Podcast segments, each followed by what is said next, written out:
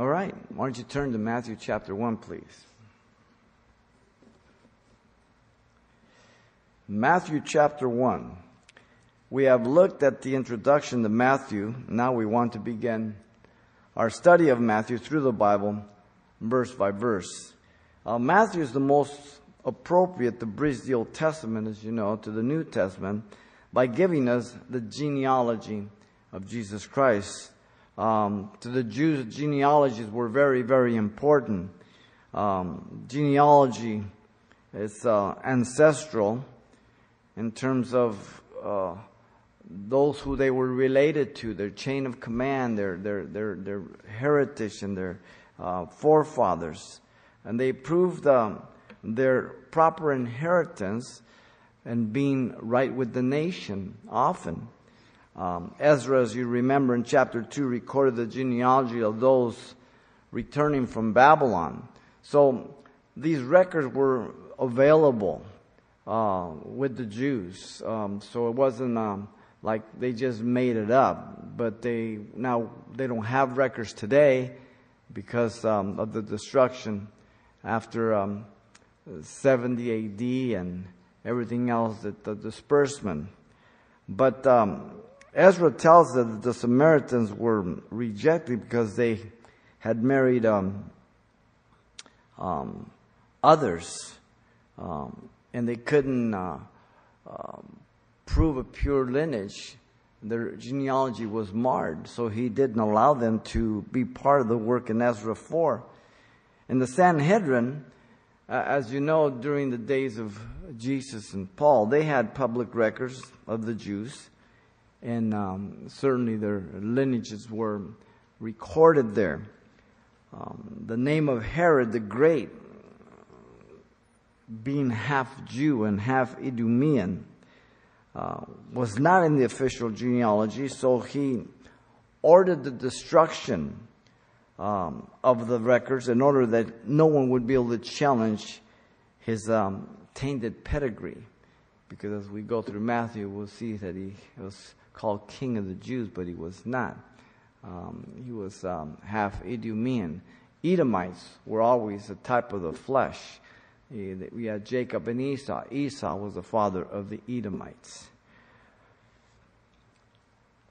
Now, the fulfillment of Scripture in the birth announcement is identified or to identify Jesus as the promised Messiah and is the theme of the first chapter of Matthew. The second chapter focuses on the importance of locations such as the birth of Jesus, the place, the flight to Egypt, his return to reside in Nazareth, um, as the legitimate king of the Jews, in contrast to the residence of Herod at Jerusalem, where the wise men came seeking the king of the Jews that had been born. As a result, he murdered the infants at Bethlehem to protect and secure his office of illegitimate king. So the two chapters um, stand really in contrast one to the other. Tonight we will look at just chapter 1. Let's begin here with um, the first 17 verses give us the ancestry of the Jews. Verse 1 says, The book of the genealogy of Jesus Christ, the son of David, the son of Abraham. Now, this type of reading is not the most interesting um, but many people, as I've told often, uh, think that God has put the genealogies there when we can't sleep at night, that we might open it up and get bored and fall asleep. But it isn't. They're very important because they link people in the rightful place. Um, Jesus is going to be proven as we go through here to be in the line of David, both from Joseph and Mary. And it's important because he claimed to be the king of the Jews and the promised Messiah that God had promised long ago. And so the evidence, again, is traced through these genealogies. Um, this is the book of the genealogy of Jesus Christ. The word genealogy uh, means the book of, of Genesis, literally, origin. The Old Testament phrase, you remember these generations um, in the plural. And they were the history of the individual's descendants uh, looking forward, never backwards. So the genealogy, the history of the genealogy of ancestry in Genesis looks forward. The Greek word Genesis is the history of one person here Jesus Christ. Looking backwards to the origin of the promised Messiah. The Old Testament genealogies never look back, they always look forward. Jesus Christ indicates his humanity, and Christ is his divinity. So, Jesus, the human name, Christ, the title. The second man, and the last Adam. You can call him the second man, and Scripture says that in 1 Corinthians 15 45 through 47. But you never want to call him the second Adam. He is called the last Adam. Because if, there, if he is called a second Adam, then there's a potential for a third, a fourth, a fifth. There's the first Adam who sinned and brought death through sin, and there's the last Adam who died in our place to give us life. Okay? There's a contrast between the two of them. And of course, after Adam fell in Genesis 5 1, he had a child after his own image, after his own likeness, fallen, tainted with sin nature in every person thereafter. Um, again, the name Jesus, that we've stated many, many times, means Yahweh is salvation, a translation of the Hebrew name Joshua, and the title, of course, the anointed Messiah, Christos. So sometimes people think Jesus uh, Christ Lord is uh, first, middle, and last name. That's not what it is. Um, Jesus' name, um, Lord, is a title, and Christ is a title. Lord, uh, kurios in the Greek, and we'll run across it, means possessor, owner, master. Um, that's the difference between them. He's the son of David. This identifies his family line as king of, and heir to the throne of Israel, which goes back when God uh, prophesied to David in 2 Samuel chapter 7, verse 12 through 16. It was a twofold prophecy. It was a prophecy that Solomon, his son, would sit on the throne short term, long term, it would be the Messiah that would come through the line of David. Again, Isaiah has many, many prophecies. Uh, Isaiah 9 6, a son is born, a, a child is given, um, government uh, on his shoulders, a mighty God, um, on and on and on. He speaks about the Messiah to come. Uh, very, very clear. Uh, Acts, Romans, book of Revelation, everywhere throughout the scriptures, it is Jesus Christ who fulfills all this. He's a son of Abraham, identifies him now in his nationality here. Um, as God promised Abraham to make him a father of a nation, and that through him all the earth would be blessed. Those that bless you, I will bless. Those that curse you, I will curse. And this goes back to Genesis chapter 12, verse 1 through 3.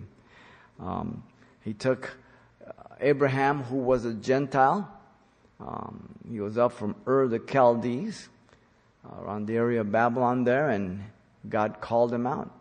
And he uh, separated from his father, from his country, from his land, and brought him to a land that he would give him. So, in other words, he's saying here that um, Jesus, uh, by all these connections and all these fulfillments, is a true Jew. Um, that's what Jesus was. In verse 2, down to 6, we have the line from Abraham to David. Um, Abraham begot Isaac, Isaac begot Jacob, and Jacob begot Judah and his brothers. Now, here we have the three patriarchs um, Abraham, Isaac, and Jacob. Um, they were the patriarchs of the nation of Israel. Now remember, Israel is a name that God gave to Jacob that night that he wrestled with him as he changed his name. Jacob means heel catcher, um, conniver, supplanter, flim flam man. Um, and then he changed it to Israel, governed by God, as he touched the hollow of his thigh and his brother was coming and he was afraid of him and he thought he was going to kill him and God went before him, if you remember. Um, Judah and his brothers here refers to all the tribes of Israel. The phrase his brother is the first break in the pattern of the word begot. And it's found once more in verse 11 where that break is made again. Judah is the key for Jesus came from the tribe of Judah. Okay? Remember the book of Hebrews is very clear that, um, that the law spoke of the tribe of Levi. But Jesus came after a higher order, the order of Melchizedek from the tribe of Judah, and far more excellent than that of Levi.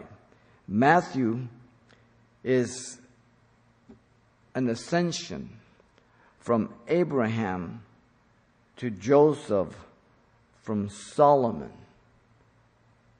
the legal ancestry of Jesus to the throne of David. If you were with us in our study of Luke, Luke is a descension from Mary to Adam through Nathan, the other son of David, which connects him to the ancestry of Jesus, to Joseph, who was supposed to be his father, but he was not. So both Joseph and Mary had a right to the throne. Um, the line of Joseph, Jeconiah, or Coniah, two different names by the same king. He was cursed, as we'll see as we move along. And so, therefore, even though the curse was there, Joseph was not the father biologically, so it didn't make any difference. But both of them are proven to have um, the correct line to the throne of David. And again, who is Matthew writing to? He's writing to the Jews to the Jews, this genealogy is very, very important, and that's why he gives it. In verse 3, he says, Judah begot Phares and Zerah by Tamar. Phares begot Hezron, and Hezron begot Ram. The line of Judah. Judah had given her two sons to Tamar Ur and Onan. And they both died. One was evil and God killed him. The other one didn't want to take up seed to his brother and therefore God struck him dead. And so Judah had promised his third son. He was too young at the time. And as time went on, she realized he wasn't going to give it to her. He had lost two sons already. She, he, he says something wrong with this lady. And so, uh, as we move on, we'll see that um, Shelah was withheld from her. And she went and she played the harlot. She pretended she was a prostitute. And as Judah was traveling the road, he solicited her and she became pregnant by him. And if you're familiar with the story, and again there, Judah and Er, you find in Genesis 38 the story. And um, when she was discovered that she was pregnant, um, Judah was incensed and he was um, wanted to just burn her with fire, you know. And yet, um, she pulled out the insignias and the genealogical records that he left with her in terms of the staff and that. He says, By the man who holds these, I am with a child. And his sin found him out. Here we have a very sordid story in the genealogy of Jesus Christ for Tamar.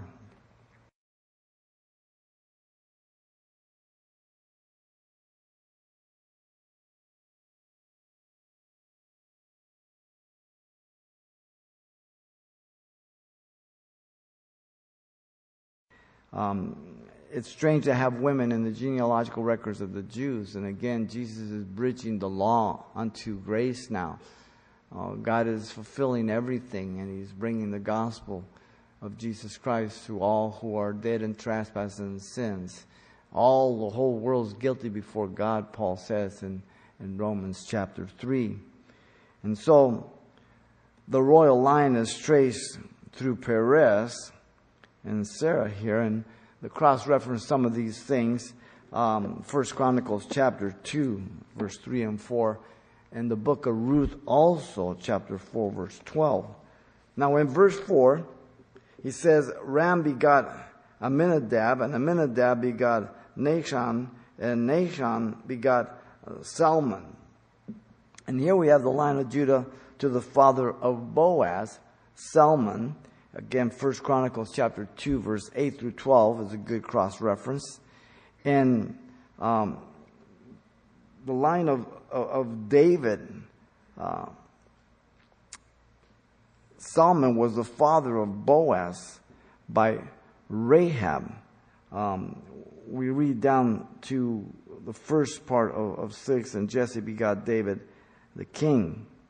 So Rahab here is the harlot of Jericho, uh, another immoral woman that proselyted into Israel. Remember that she um, uh, hid the spies as they were coming across the land because the uh, all the land's hearts melted as they heard of all the things that God was doing through them and how they were just wiping everybody out.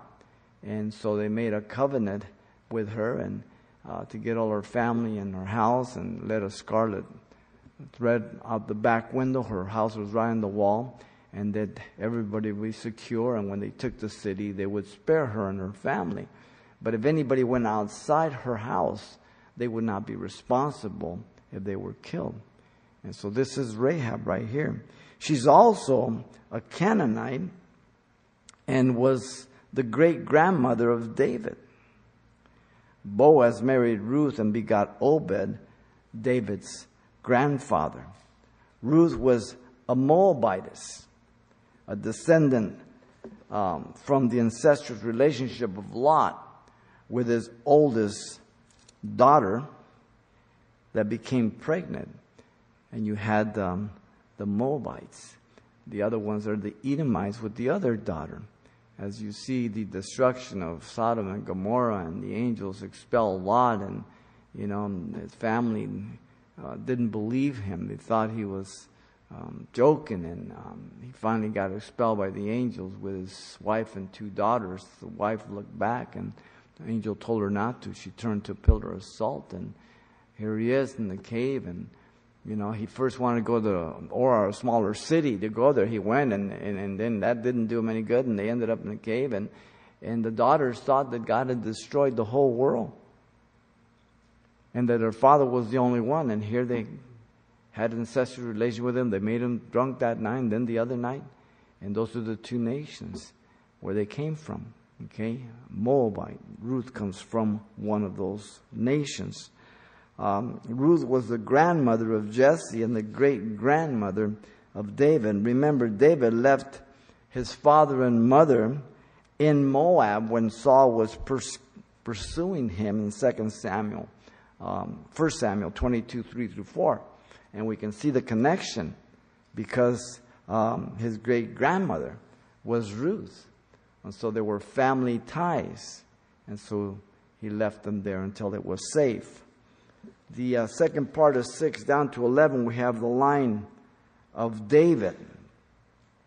Um, verse 6, the remainder um, says, And David the king begot Solomon by her, who had been the wife of Uriah. And so here again, Solomon was um, the connection um, as the father of Boaz, and you see one after the other. And the line of David uh, to the captivity goes from this part all the way down to 11. Uh, good cross reference is First Chronicles chapter 3, verse 17 and 19. And, uh, and, and, the cross references are for the kings. Um, as we'll see, Matthew doesn't list all of them. There's some omissions. And there's um, a whole purpose behind that of 14s that he gives nobody's really been able to figure it out as when we get to it, but nevertheless, it is purposeful what he does. And there was nothing wrong in the omissions and the genealogy that he's giving as he's making this uh, in the way and the fashion that he did. Now, Jesse was the father of David the king, and Bathsheba was the wife of Uriah, um, that was a Hittite. And as you know, he was out in his balcony and um, he saw a woman bathing.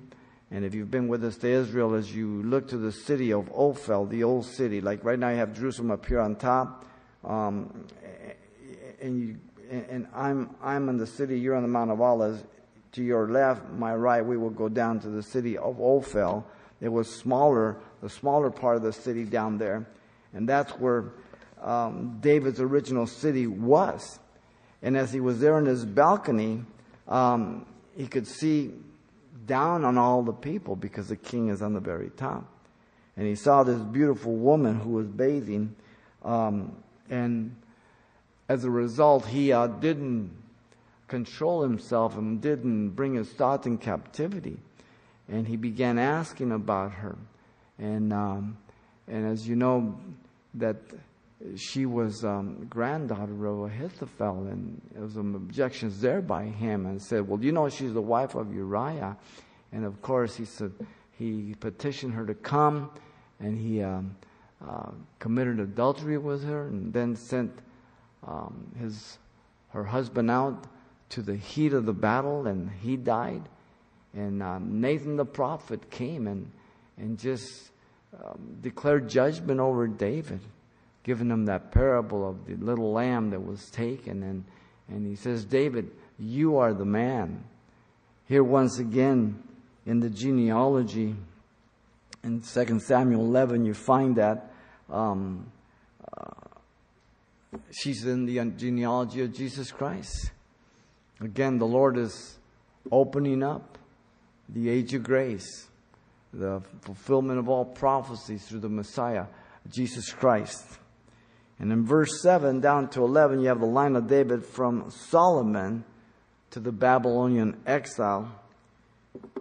It says, Solomon begot Rehoboam, Rehoboam begot Abijah, and Abijah begot Asa, and Asa begot Jehoshaphat, Jehoshaphat begot Joram, and Joram begot Uzziah.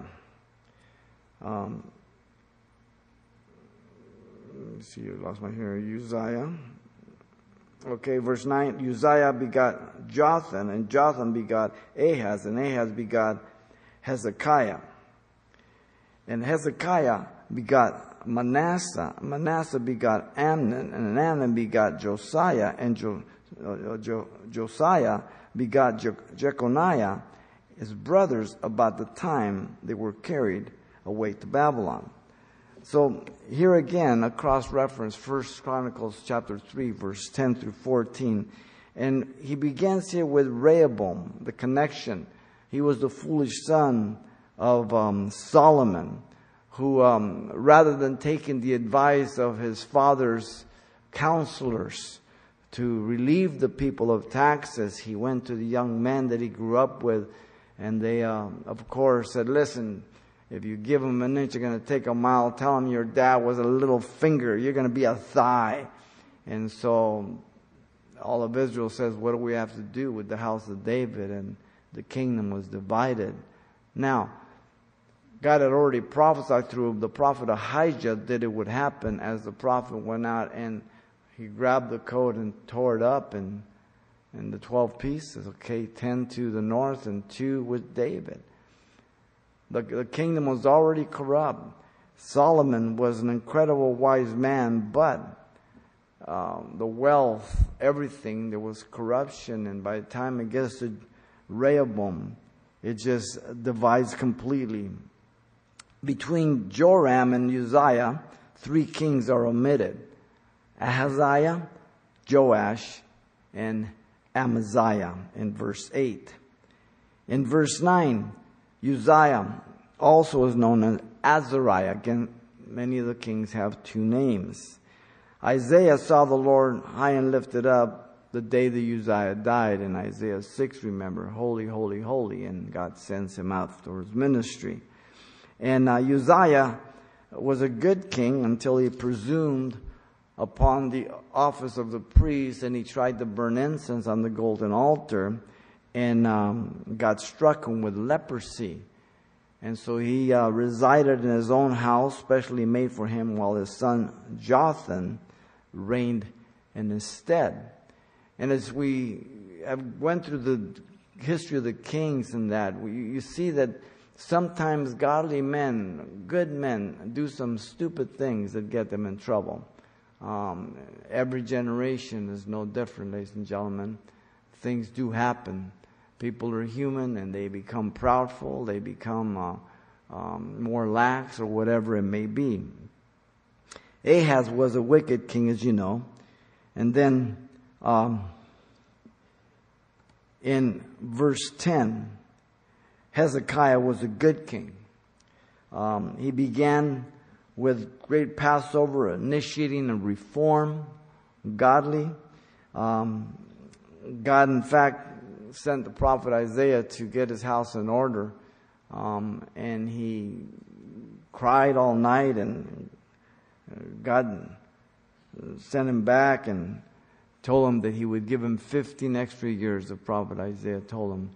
And um, would to God he would have gone home. It was during those uh, extra 15 years that Manasseh, as we'll see, one of the most wicked kings, was born to him.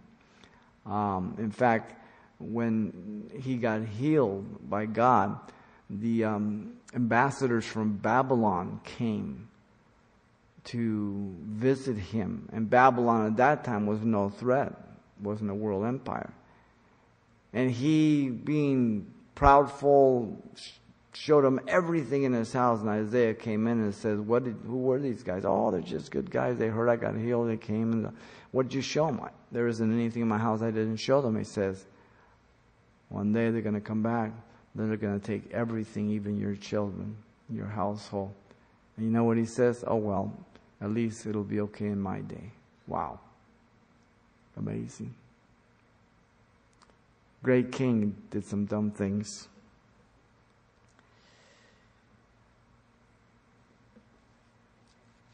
Now, Josiah was a good king, and he also brought great spiritual reform. But as the kingdom kept going down, it was already superficial. The people didn't have a heart for it. Um, it just the kingdom of David just kept going down more and more and more, and uh, he became presumptuous and went out to battle against Pharaoh Necho, and um, he was killed. He didn't have to go. God told him not to go. The prophet, through the prophet, he went out once again. In verse eleven. Jeconiah was cursed from any descendants being on the throne. This is again um, through the genealogy line of Joseph, but it doesn't matter because Joseph's not the biological father. He's only the legal father through marriage. And but both Mary and Joseph are in that line. Uh, Jeremiah records the curse in Jeremiah 22:30. Um, but since this is Joseph's line, again, it doesn't matter. Jehoiakim is omitted here. You have Jehoiachin, Jehoiakim. Um, they reign just for a few months in that, and uh, one generation is omitted between Josiah and Jeconiah, which is also his name was Jehoiakim. Okay? You had Jehoiakim, Jehoiachin, two different kings. Now, from verse 12 down to 16, you have the line of David from the captivity to the Messiah. And verse 12 says, And after they were brought to Babylon, Jeconiah begot Shealtiel, and Shealtiel begot Zerubbabel. Now, this is the first return from Babylon. The decree came, as you know, by Cyrus in 437, 436 BC. And Zerubbabel is the prominent figure here, and some see a contradiction of Shealtiel begot Zerubbabel, and Luke says, son of Neri, in Luke 3 27. Neri comes from the line of Nathan.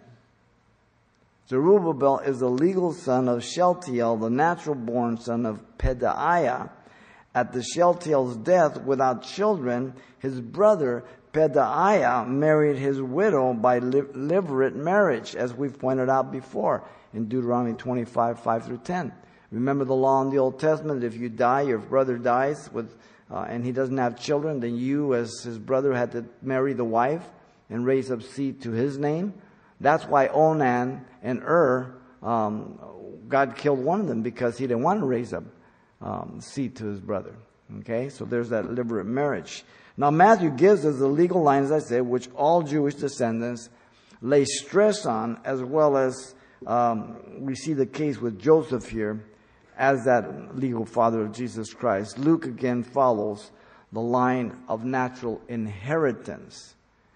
Um, Matthew, the legal line of his fatherhood.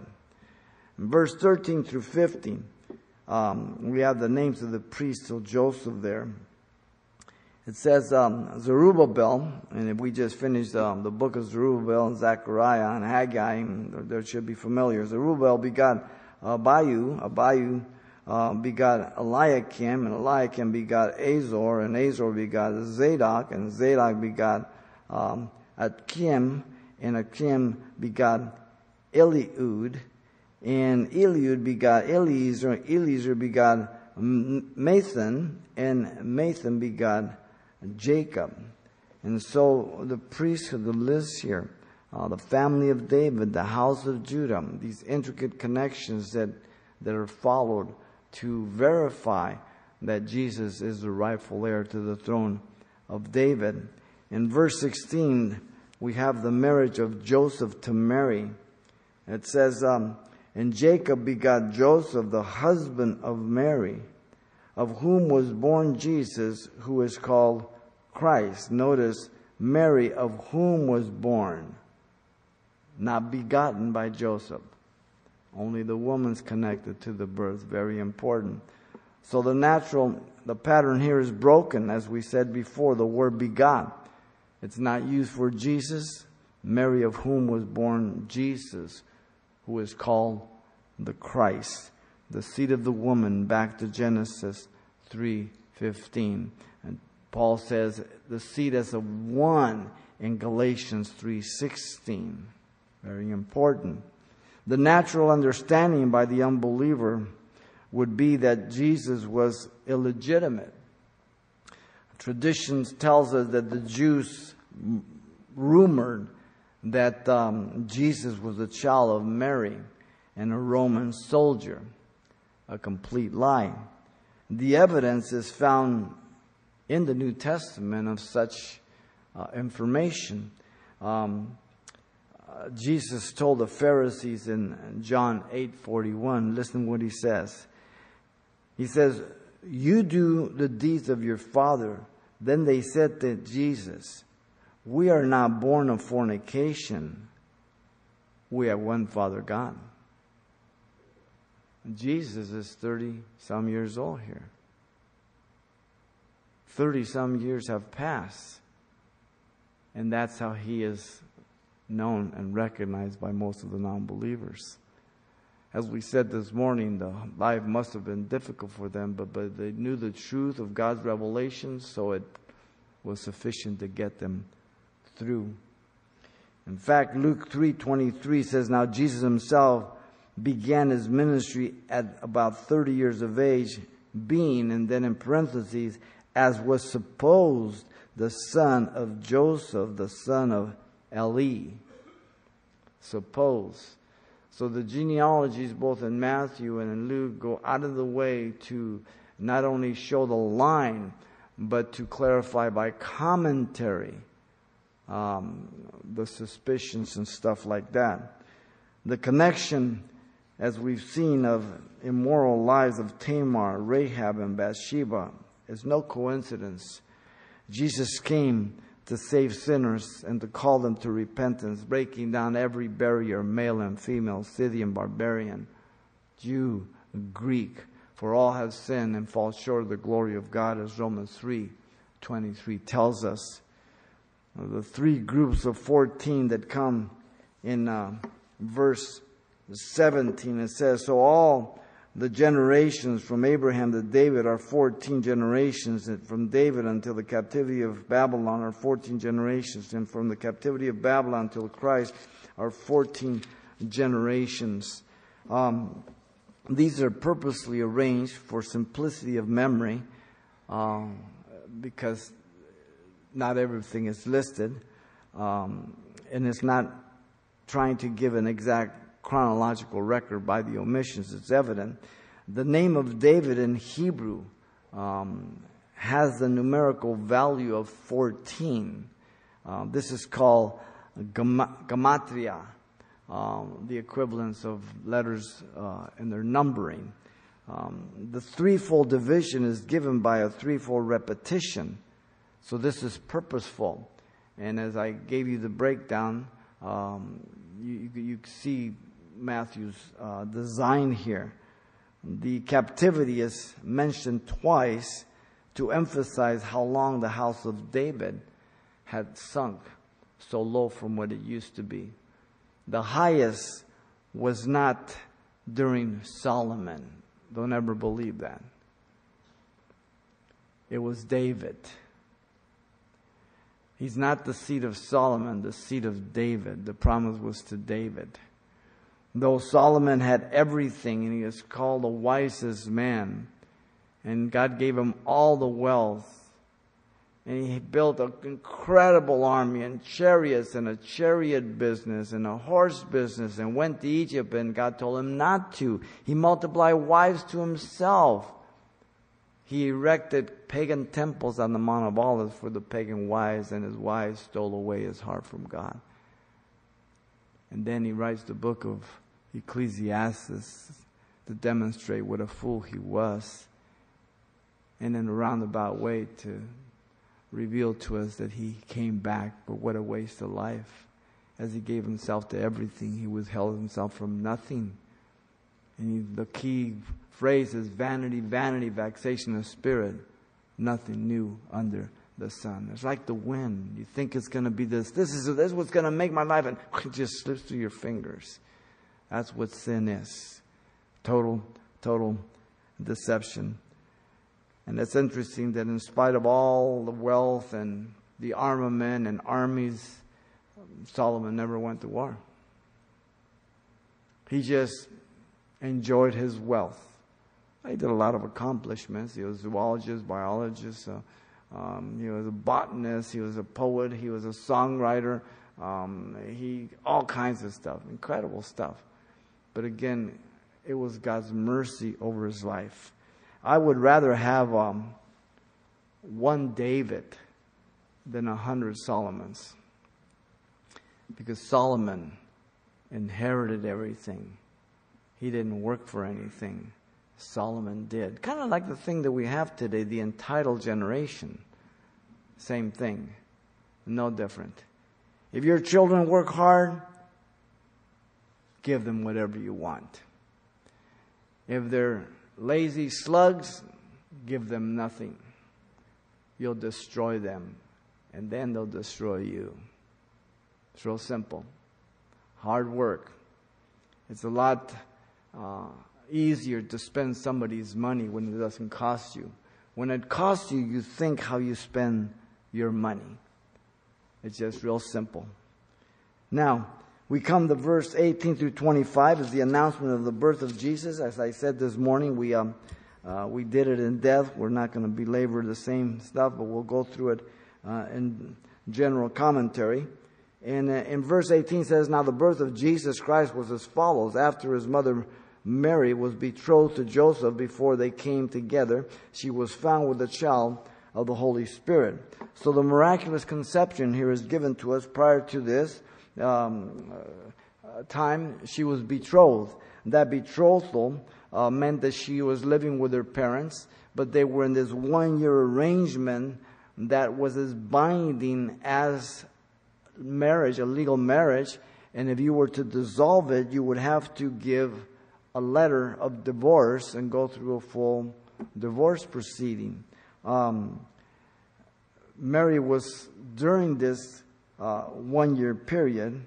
And um, once again, um, the results of being found with a child was a tragedy and a heartbreak for, um, for Joseph.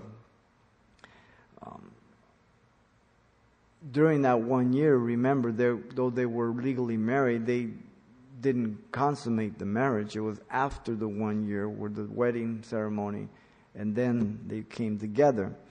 Um, the clear statement is that they had not come together in sexual intercourse, but she was found with the child. Now, there's only one thing you can conclude as a man or a woman or anybody else. You don't go to bed unpregnant and then wake up pregnant if you sleep alone. Okay? It's just that simple. Um, but again, God is doing something here, and, and, and Mary has had some communications with the angel Gabriel. Uh, Joseph, at this point, has, has none of this information. Um, and he, she is found with a child, so it's not only him, but um, the, um, the family, I'm sure. Uh, we made mention this morning that, and Luke gives us this in chapter 1, that when the angel Gabriel spoke to Mary and revealed all that, and they went through the whole, how can this be? I've never known a man. And then he told her about Elizabeth, her cousin, that she had um, conceived in her old age, and that um, so she went over there, and she was six months pregnant already. And by the way, John the Baptist was the cousin of Jesus, and Mary and Elizabeth were cousins, but she was much older. And she went there, and Luke tells us that she remained with her for the three months. So she was six and three, that's nine. So possibly Mary was there when John the Baptist was born. When she came back, she's three months pregnant. And that's probably the time that they found her to be. And uh, this is the situation that this verse gives us. Again, she's about 14 to 16 years old. And you can imagine the spiritual maturity of this young girl. Um, risking everything, her reputation and, and disgrace and everything else, and even uh, to be stoned by the law as it required. And in verse 19, it says, Then Joseph, her husband, being a just man and uh, not wanting to make her a public example, was minded to put her away um, secretly. And so here, Joseph's initial response um, it had to be horrible. Here you've planned, you've waited, you, you, you, you know, you've probably known each other for life through arrangements through the parents, the engagement, then the betrothal after, at the last year. And all of a sudden, it's just a big letdown. And again, he doesn't have all this information. So personally, it was devastating. It was a, a great betrayal and deception to him, uh, as far as he was concerned. The sense of shame the, to himself, the family, um, the, the social stigma, all of that stuff that comes with it. Now, today we have lost much of this. Um, there was a time when society, though sin has always been present, there was a time when society had some moral standard and ethics in America. And though uh, people fell into sexual sin and young girls got pregnant, um, there was uh, a sense of, of honor and decency and, and, and what was right and wrong. Uh, today, um, fathers don't even blush. Uh, in fact, you talk to them and they, they, they say, "Oh, this is my daughter, and uh, she's um, she's living with her boyfriend. Um, that's their kid." There's no sense of shame. There's no sense of of judgment. There's no sense of right or wrong. There's no sense of anything at all. So we as a nation have sunk to real lows. Um, and and uh, it goes to show you that sin just keeps working on people or a nation.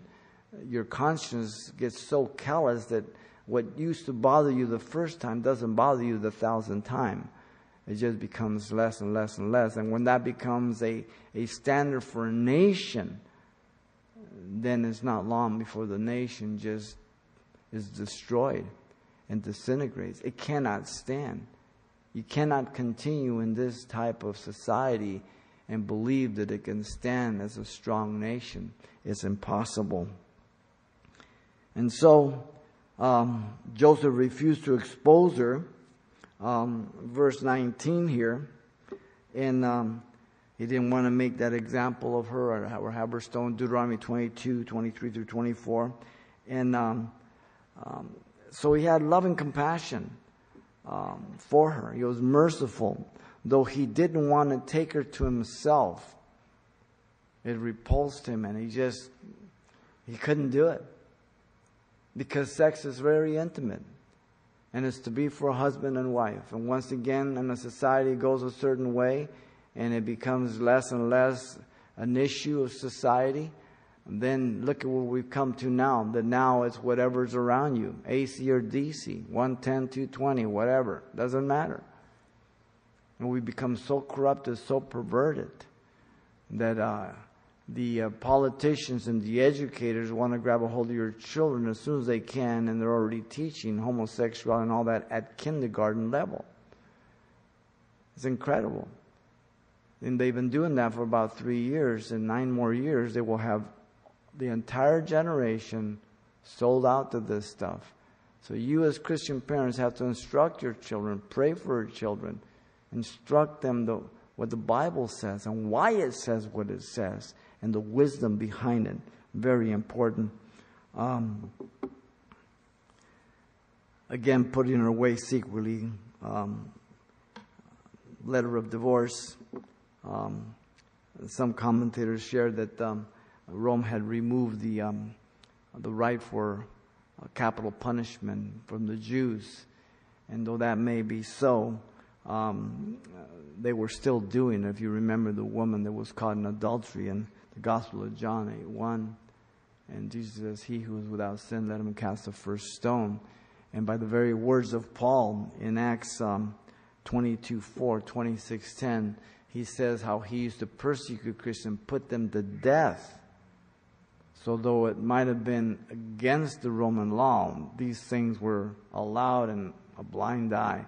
When governments become corrupt, um, our government, ladies and gentlemen, is so corrupt, it's starting to stink. But this is the nature of man. Power corrupts, and absolute power corrupts absolutely. It's just a matter of time. If you don't have checks and balances with God, if you don't have a relationship with God, the temptations, the um, um, um, the low morals of the nation or the world will grab you. And so, verse 20 and 21, the visitation of the angel, he says, But while he thought about these things, behold, an angel of the Lord appeared to him in a dream, saying, Joseph, son of David, do not be afraid to take to you Mary, your wife, for that which is conceived in her is of the Holy Spirit. And she will bring forth a son, and you shall call his name Jesus, for he will save his people from their sins the word thought there um, means to bring the mind to resolve, to ponder uh, this very difficult situation. Um, the angel of the Lord uh, appeared to Joseph in a dream. And um, again, God is dealing with the situation, and He is very straightforward uh, with what is going on here the word behold there um, gives the idea of suddenness. As he appears, he's asleep. Uh, God is going to deal with him about truth and what really is going on. And the angel's message to Joseph um, is personal to him. He calls him Joseph, so there would be no um, thinking that it was just something he ate that night or whatever. Um, do not be afraid to take Mary, your wife, that which is conceived of the Holy Spirit, confirming uh, what um, Mary already knew. But once again, she just left in the hands of God. And um, Luke confirms all of this in chapter 1. In the prophetic announcement to Joseph about Mary's pregnancy um, is that she would be give birth to a son. Uh, Joseph was to make sure his name would be Jesus. Again, we've talked what it means. Yahweh is salvation. Uh, the purpose and reason is that he would um, save his people from their sins. Uh, his people, speaking about the Jew in priority of time, he was sent to his own. His own received him not in John 1.11. Jesus wept over Jerusalem. He says, How many times I wanted to gather you as a hen gathers her chicks under her wings, but you would not. So now I leave unto you desolate, and you shall not see me henceforth till you say, Blessed is he who comes in the name of the Lord. Matthew 23, 37 to 39. And he wept over Jerusalem. If you would have known this your day, the Gospel of Luke says, they had the very day that their Messiah would ride into Jerusalem on the colt of a donkey, Zechariah 9 9. Daniel 9, verse 24 on down to 26, the 70 weeks of Daniel. Amazing. But they weren't looking for him. The allusion of this to this prophecy is uh, Psalm 130, verse 8. And again, sin, hamartia, to miss the mark. Sin kills. Nothing ever good comes from sin. Uh, we don't, uh, we're not sinners because we sin. We sin because we're sinners. okay? It is our nature. Darkness attracts us. That's why we need to repent and be born again so God can deal with our hearts and give us a new heart, a new nature. That's why we study the Word of God. That's why we depend upon Him. We deny ourselves, pick up our cross, and follow Him. We couldn't do this if you're not born again. If you're not born again and you try to follow the Christian Word of God and you try to follow the please God, you'll never do it. There's not one good thing in you and in me. Everything and anything that's of good and good that comes from me will be from God. Because we have turned our heart to Him. And so, the prophetic fulfillment of the conception of the birth by a virgin, verse 22, he says, So all this was done that it might be fulfilled which was spoken by the Lord through the prophet, saying, Behold, the virgin shall be with a child, and shall bear a son. They shall call his name Emmanuel, which is translated God with us. He's quoting Isaiah the repeated phrase in Matthew that it might be fulfilled. He's a Jew. Everything that's happening is pointing back to the scriptures 14 times. At other times, he'll say, It is written. All there was was the Old Testament Genesis to Malachi. The prophecy was twofold in verse 23 short term prophecy, long term prophecy. The short term prophecy was sign to Ahaz that Syria would not take Jerusalem.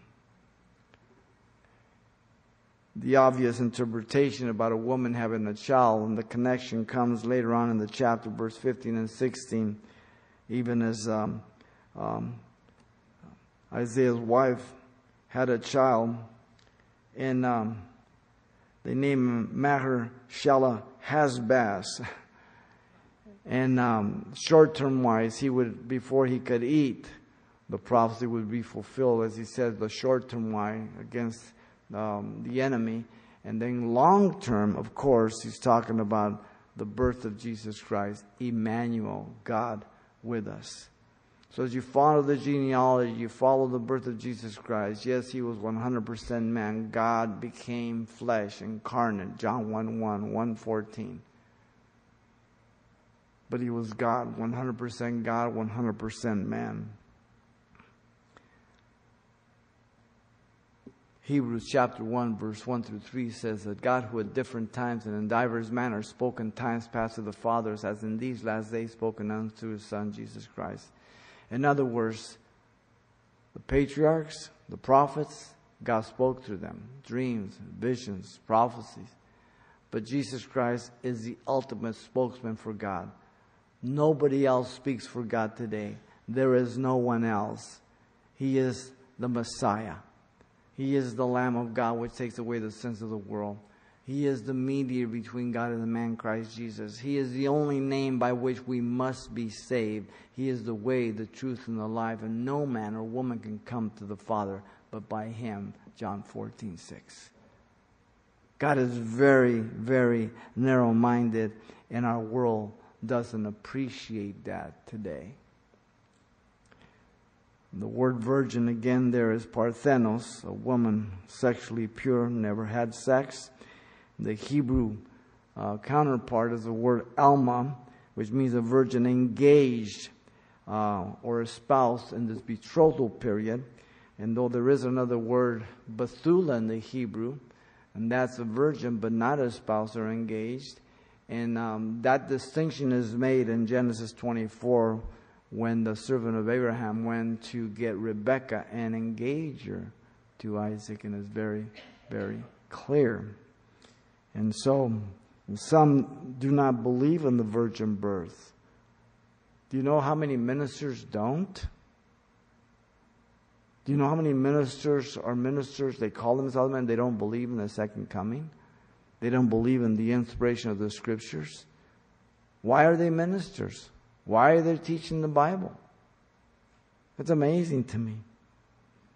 24 to 25, you have the obedience, submission of Joseph to God. He says that Joseph, being aroused from sleep, did as the angel of the Lord commanded him, and took to him his wife, and did not know her till she had brought forth her firstborn son, and he called his name Jesus the obedience and submission of Joseph to God. He awakens, but he awakens no longer with a knot in his gut, no longer with this horrendous thinking process, but he has peace because God has allowed him to know the truth. Now it doesn't matter what people say, he knows the truth. That makes all the difference in the world. And notice that he had a great wedding, they rejoiced with each other, and um, he did not know her until after her firstborn son. So that means that Joseph was very honorable, realizing the uh, nature of the child, and um, he did not have sexual intercourse till after the birth of Jesus. The firstborn implies that there were other children. Many times people want to deny this, yet Matthew 13, 55 through 56, and Mark 3 also tells us that Jesus had other brothers and sisters. Of course, they're half brothers children of Mary and Joseph. Now, we don't know what happened to Joseph. He's going to drop off the scene real quick as we move through the gospel. Um, but um, nevertheless, he did have uh, brothers and sisters. Mary had children. Mary was not a perpetual virgin as the Catholic Church declares. Okay? The dogma of perpetual virginity or the Immaculate Conception by Pope Pius in 1854 is just a lie. How do I know? Because the scripture refutes it. The scripture gives us exactly what's going on. Mary was a woman like you and I, like any other.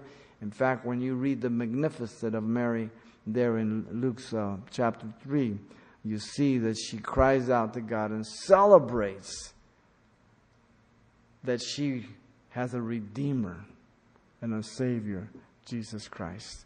She realized she needed to be forgiven she realized she needed a Savior. That very Savior would be in her womb and would come forth one day, and she would see him hanging on a cross for her sins. Last time we see Mary, she's in the book of Acts, up in the day of Pentecost, and uh, they're all up there praying. They weren't praying to Mary, they were all praying to Jesus. And they were waiting for the Holy Spirit to be poured out. And let me tell you something Mary spoke in tongues that day. All of them did. All right? So let's get our facts right as we stick to the scriptures. Father, thank you for your grace, your goodness, and your love. We thank you for tonight, and I pray, Lord, you just continue to instruct us as we move through your word.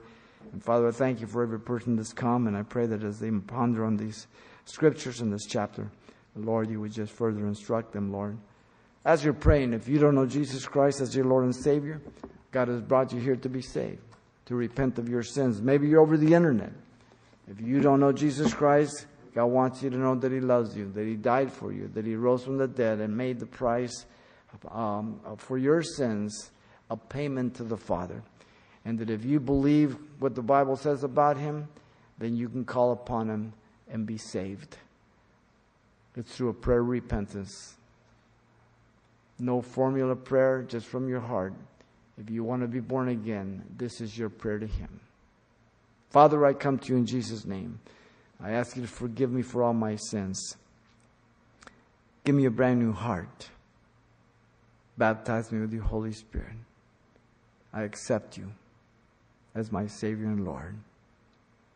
In Jesus' name. Amen.